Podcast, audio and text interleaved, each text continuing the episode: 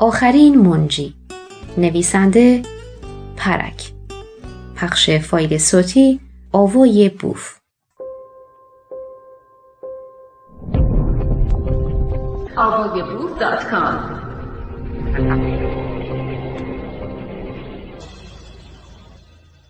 تشیع در ایران. شاه اسماعیل یکم صفوی توانست در سال 880 در تبریز تاجگذاری کند و مذهب شیعه دوازده امامی را در ایران رسمی کند. پیش از آن با تلاش حکومت‌های محلی علویان، اسماعیلیان، سربداران و آل بویه تا حدی موجبات تبلیغ مکتب تشیع فراهم شده بود. به ویژه در عصر سلاطین آل بویه که مهمترین کتب شیعی مثل تهذیب، استبصار، کافی و من لا یحذر الفقیه در این زمان تعلیف شد. بزرگانی چون شیخ صدوق، شیخ مفید، شیخ توسی، سید مرتزا و سید رزی توانستند در این عصر اسلام شیعی را به مردم معرفی نمایند. با این وجود تا قبل از به کار آمدن حکومت صفویه شیعیان به صورت اقلیت در برخی نقاط ایران مثل سبزوار، کاشان، طالقان و قزوین و قم سکونت داشتند. در زمان تشکیل حکومت صفویه مناطقی مانند تبرستان، گیلان، آذربایجان، خراسان و عراق عجم دارای اکثریت سنی بود و سنی های ایران بیشتر شافعی و هنفی بودند. از آنجا که دولت صفوی در رقابت شدید با دولت عثمانی بود، شاهان شیعه صفوی به ویژه مؤسس آن شاه اسماعیل در تغییر مذهب ایران سعی وافر به خرج دادند تا ایرانیان را از فرمانپذیری پادشاه عثمانی که خود را خلیفه رسول الله می‌دانست خارج کنند وگرنه استقرار دولت مستقل ایرانی ناممکن می نمود. چون این شد که شاه اسماعیل صفوی با بهره جستن از ارتش خود و ورود فاتحانه به تبریز این شهر سنی نشین را پایتخت دولت تازه تأسیس خود قرار داد و در سال 1501 میلادی مصادف با 907 هجری تشیع را مذهب رسمی ایران اعلام کرد. شاه اسماعیل افزون بر ارتش خود از روحانیان و مبلغان شیعه کمال استفاده را برد تا مذهب شیعه را در سر تا سر قلم روی خود بگستراند. روحانیان شیعه در دربار شاهان صفوی از ارج و منزلت بالایی برخوردار بودند. این شد که شیخ بهایی از بزرگان علمای شیعه لبنان در سن سیزده سالگی به همراه پدرش از بیلبک به قزوین کوچ کرد. بدین ترتیب ریشه ارتباط تنگاتنگ شیعیان ایران و لبنان به قرن 16 میلادی باز می گردد. البته شیعه کردن ایران بدون خونریزی صورت نگرفت و چندین هزار تن از سنی های ایرانی در جریان آن کشته شدند یا به سرزمین های سنی نشین پناه بردند. شاه اسماعیل مساجد اهل سنت را نابود کرد. همچنین او لعن آینی و اجباری سه خلیفه اول اهل سنت ابوبکر، عمر و عثمان در مساجد را اجباری کرد. دارایی های سنی ها را کشف و ضبط کرد. از حمایت دولت برای توسعه زیارتگاه ها، نهادها و هنر شیعی استفاده کرد. او همچنین آلمان شیعه را جایگزین آلمان سنی کرد. شاه اسماعیل 18 زیحجه سال روز ولایت خلیفه چهارم علی ابن ابی طالب و 9 ربیع الاول سال روز کشته شدن خلیفه دوم عمر ابن خطاب را جشن ملی اعلام کرد. هرچند بعدها این جشن با بهبود روابط با کشورهای سنی مذهب از بین رفت. در سال 1501 شاه اسماعیل از شیعیان خارج از ایران دعوت کرد به ایران بیایند تا در برابر اکثریت سنی در امان باشد. دو حوادث پس از محمد جنگ های ارتداد جنگ های ارتداد یا حروب و رده مجموعه جنگ هایی است که اندکی پس از درگذشت محمد و در زمان خلافت ابوبکر میان شماری از قبایل مرتد و مسلمان عرب در گرفت. این قبایل که از اسلام برگشته بودند در برابر حکومت اسلامی اعلام استقلال کرده و بر ضد آنان قیام کردند. ابن اسیر در این زمینه می‌گوید عربی که با ارعاب و زور شمشیر مسلمان شده بودند بلافاصله پس از مرگ محمد به کیش و آین قبلی خود بازگشتند. آنان مرگ محمد را جشن گرفتند و زنانشان از شدت خوشحالی سر و دست خود را خضاب بستند. در مقابل مسلمانان به شدت به سرکوب و قتل عام این افراد و قبایل پرداختند. علی ابن ابی طالب بسیاری از این افراد را زنده زنده سوزاند. کامل ابن اسیر پوشینه دوم صفحه 37 83 و 88 البته این ارتداد و بازگشت از دین کمی پیشتر در زمان خود محمد آغاز شده بود که بیشتر مرتدین در فتح مکه از سوی وی محدوم دم اعلام شدند.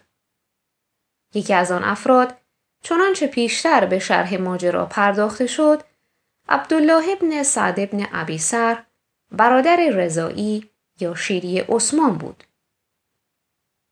وی ابتدا کاتب وحی بود که هنگام کتابت قرآن به منظور آزمودن محمد کلمات و جملات بهتری را به محمد پیشنهاد می‌داد و وقتی دید محمد میپذیرد شک کرده و بعدا مرتد شد. محمد دستور قتل وی را صادر کرد که با وساطت عثمان از مرگ رهایی یافت. فرد دیگری که محمد به خاطر ارتداد فرمان قتلش را صادر کرد عبدالله ابن خوتل بود.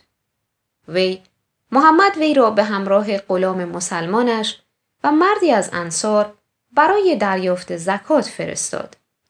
وی مسلمان انصاری را کشت و خود گریخت. همچنین در سالهای پایانی حیات محمد عدهای نیز با ادعای پیامبری شورش کردند. مسلم ابن حبیب و اسود انسی و تله ابن خویلد از جمله مدعیان نبوت در حیات حیات محمد بودند که محمد به دلیل بیماری با فرستادن نماینده و نوشتن نامه از مردم یمن کمک خواست و آنها را به جنگ با اسود انسی دعوت کرد. آنها یکی دو روز قبل از وفات پیامبر اسود را کشتند ولی مسلمه و تله زنده ماندند و همچنان به شورش خود ادامه دادند. در کل شوریان رده را می توان به چند گروه تقسیم کرد. یک گروهی که ادعای نبوت کرده بودند. قدرتمندترین و معروفترینشان چهار نفر بودند. مسلم ابن حبیب، سجاه بنت حارس تمیمی، اسفد ابن کعب انسی و تله ابن خویلد. اسفد انسی اسفد انسی که نامش ابحل ابن کعب و ملقب به زلخمار بود در سالهای آخر عمر محمد در یمن ادعای پیامبری نمود و خود را به رحمان یمن معروف ساخت. اسفد انسی کاهنی زیرک، شیرین سخن و خوشگفتار بود که پس از درگذشت بازان حاکم ایرانی تبار یمن و تجزیه حکومت یمن شورش خود را آغاز کرد و در اندک زمانی سراسر یمن را به تصرف خیش درآورد و عاملان محمد را ناچار به گریز از منطقه کرد و شهر ابن بازان را که پس از درگذشت پدرش بر منطقه از یمن حکومت می کرد و به جنگ او رفته بود کشت و همسرش آزاد را به عقد خود درآورد. محمد به عاملان خود در یمن و حضرالموت پیغام فرستاد که همه دست به کار شده و با اتحاد و جهاد از پیشروی ارتداد جلوگیری نمایند. ولی اسود از اتحاد دشمنان خود با خبر گردید و جمعیت آنان را پراکنده کرد. اما سرانجام یک ایرانی به نام فیروز دیلمی با همدستی دختر امویش آزاد همسر اسود وی را در شب 27 سفر سال 11 هجری قمری به قتل رساند. تله ابن خویلد مسلمانان برای تحقیر و تسخیر نامش را به تلیه تغییر دادند. تله ابن خویلد از قبیله بنی اسد که در جنگ احزاب از فرماندهان مشرکین بود در سال نهم هجری اسلام آورد اما پس از درگذشت محمد ادعای پیامبری کرد و از آنجا که می گفت فرشته ای به نام زلنون برای او وحی می آورد ملقب به زلنون شد. قبایل بنی حزیمه و قطفان به او ایمان آوردند. ابو بکر خالد ابن ولید را که به سنگدلی شهره بود برای سرکوبی او روانه کرد که در نبردی در بزاخه تله شکست خورد و به شام گریخت. سپس در ابتدای خلافت عمر به مکه آمد و عمر وی را بخشید. مسلم ابن حبیب هنفی مسلمانان برای تحقیر وی را مسیلمه میخواندند و به او صفت کذاب دادند. او از قوم بنی حنیفه قبیله در یمامه بود. مسلم ابن حبیب پس از مشاهده اوضاع محمد و دکان پر رونق نبوت و اینکه می‌توان با ادعای پیامبری در میان اعراب از بدبختی و نداری به ثروت و قدرت و شهرت و برده و زنهای متعدد رسید به این فکر افتاد که در نبوت با محمد شراکت کند. لذا برای محمد پیغام فرستاد که من نیز همچون تو از طرف خداوند به عنوان پیامبر انتخاب شدم و با تو در نبوت شریکم. نیمی از زمین از آن ماست و نیمی از آن تو. طبق روایات محمد در پاسخ به شاخه درخت خرمایی اشاره می کند و می گوید حتی در این شاخه هم تو را شریک نخواهم کرد. مسلمه نیز در پیامبری چون محمد بسیار موفق به نظر می رسید. وی در پاسخ به حریف طلبی محمد آیاتی شبیه قرآن می آورد. الفیل و ما الفیل لهو خورتوم و طویل و لهو زنبو و بیل یعنی چه می‌دانید فیل چیست برای او خورتوم دراز و دوم کوتاهی است مسلمه و هوادارانش به تهدیدی جدی برای اسلام و محمد تبدیل شده بودند سرانجام پس از مرگ محمد مسلمانان در زمان خلافت ابوبکر در جنگ یمامه موفق به کشتن مسلمه و هوادارانش شدند. این نبرد یکی از سختترین نبردهای رده بود و تعداد بسیاری از یاران نزدیک محمد در این جنگ کشته شدند. تاثیر این تلفات به قدری زیاد بود که مسلمانان به دلیل کشته شدن تعداد زیادی از حافظان قرآن کم کم به فکر افتادند که باید قرآن را پیش از اینکه دیگر حافظان نیز کشته شوند به طور سازمان یافته و با پشتیبانی خلیفه بنویسند. سجا دختر حارس ابن سوید از دیگر مدعیان نبوت زنی به نام سرجا، دختر حارس ابن سوید سوید ابن اقفان تمیمی که تقریبا همزمان با مسلم ابن حبیب در میان بنی تمیم ادعای نبوت کرد.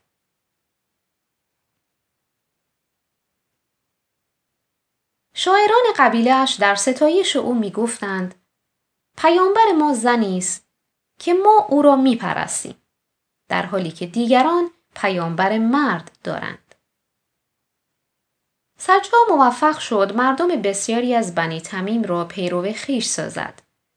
طایفه حزیل، مالک ابن نویره، بنو تقلب وکی، پسر مالک ابن نویره نیز دعوت او را پذیرفتند و با او متحد شدند. سجا مانند مسلم، مسلمه و محمد سخنانی سرجگونه می گفت.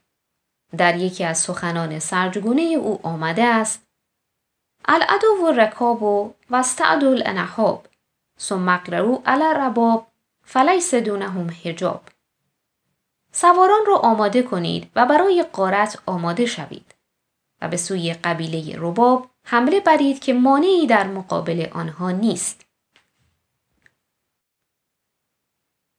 سجا وقتی شنید که در سرزمین یمامه مسلمه ادعای نبوت دارد و مردم را به سوی خیش دعوت می کند با جماعتی انبوه از پیروان خیش به سوی یمامه روی آورد.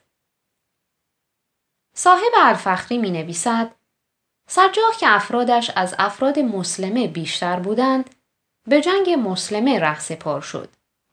وقتی مسلمه از حرکت سجاح آگاه شد صلاح را در این دید که با او مشورت کند و به قول خودش درباره وحی که از آسمان بر آنها نازل می شود گفتگو کنند تا هر کس برحق بود دیگری از او پیروی کند.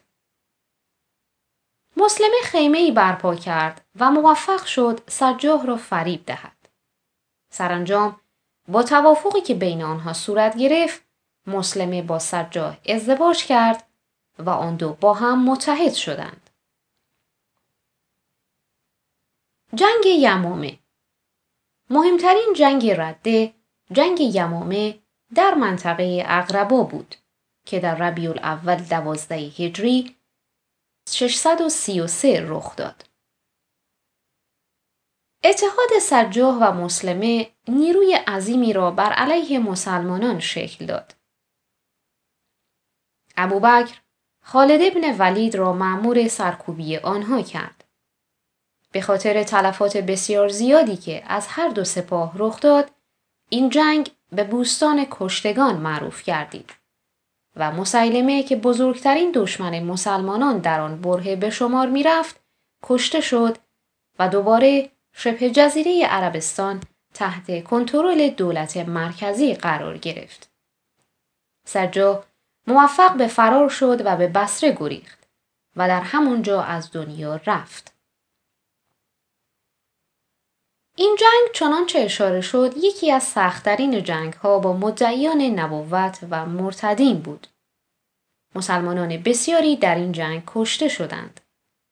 برخی منابع از کشته شدن 1200 تن از مسلمانان که 700 نفر از آنان حافظ قرآن بودند خبر دادند. دو گروه دیگر شورشیان رده قبایل باده نشینی بودند که همچنان دل در گروه آین اجدادی خود داشتند. از این رو بلافاصله پس از محمد دین اسلام را رها کرده و به آین قبلی خود بازگشته بودند. مثلا پس از مرگ محمد و به فاصله اندکی منظر ابن ساوی ولی مسلمانان بحرین از دنیا رفت در نتیجه برخی از مردم بحرین دین اسلام را رها کرده و مرتد شدند. 3. دسته سوم شورشیان رده قبایلی بودند که از اسلام برنگشته بودند ولی مخالف زکات بودند. ظاهرا در حوالی یمن افراد و قبایلی از پرداخت زکات به خلیفه خودداری کرده بودند. و خلیفه این عمل آنها را ارتداد یعنی خروج از دین اسلام تفسیر کرده و فرمان جهاد با آنان را صادر کرده بود. یکی از این افراد مالک ابن نویره از قبیله بنی تمیم بود. تبری می‌گوید ابوبکر خالد ابن ولید را به جنگ با مالک فرستاد. خالد و همراهانش شبانه بر مالک و قبیلهش وارد شدند. آنها نیز اسلحه های خود را برداشتند. هنگام نماز اسلحه ها را بر زمین گذاشته و مشغول نماز شدند. خالد ابن ولید فرصت را قنیمت دانسته دستور داد مالک ابن نویره را دستگیر کرده و سر از بدنش جدا کنند. مالک به خالد گفت چرا چون این فرمانی در حق من می دهی؟ خالد پاسخ داد چون مرتد شده ای. مالک گفت چند لحظه قبل ما در حضور شما نماز خواندیم و عبادت به جا آوردیم. چگونه مرتد شده ایم؟ مرا به مدینه بفرست تا با خود ابوبکر به مذاکره بنشینم. خالد گفت ابدا تو را مهلت نمی دهم. زیرا که چشم خالد به زوجه مالک افتاده که نامش تمیم و در قایت حسن و جمال بود. دل او را رو بوده و قصد تصاحب او را داشت. بالاخره آنچه مالک گفت در دل خالد اثری نکرد. مالک گفت ای خالد تو برای انجام مأموریت دیگری آمده ای که جرم ما بسیار کوچکتر از آن است. به دستور خالد گردن مالک را زدند. خالد همون شب با زوجه مالک همبستر شد و دستور داد سرهای کشتگان را به جای سپایه زیر دیگ های غذا گذارند و آتش افروزند. مالک سر بزرگی داشت و بسیار پرمو بود. قبل از آنکه آتش او را گداخته کند به واسطه سوختن موهای فراوان غذا به جوش آمد و آماده شد. چهار دسته چهارم شورشیان و مترمدان الموت از مناطق یمن بودند که خلافت ابوبکر را به رسمیت نمی شناختند. آری محمد که در طی سیزده سال با آیات صلح جویانه در مکه توانسته بود نتوانسته بود پیروان چندانی به خود جذب کند در مدینه طی ده سال به مدد آیات قتال و جهاد و صدای قنایم توانست تمامی دشت حجاز را به تصرف خود درآورد که این رویه بعدها توسط خلفا هم ادامه پیدا کرد. جنگ های رده با تلفات بسیار برای طرفین متخاصم و با پیروزی قوای مسلمین پایان یافت. در دوران خلافت ابوبکر برای نخستین بار به طور مشخص از حربه تکفیر و ارتداد برای مقابله با مخالفان سیاسی و عقیدتی استفاده شد. جنگ های رده در واقع نطقه عطف گسترش و ترویج آین بیابانی اسلام به خارج از مرزهای عربستان گردید.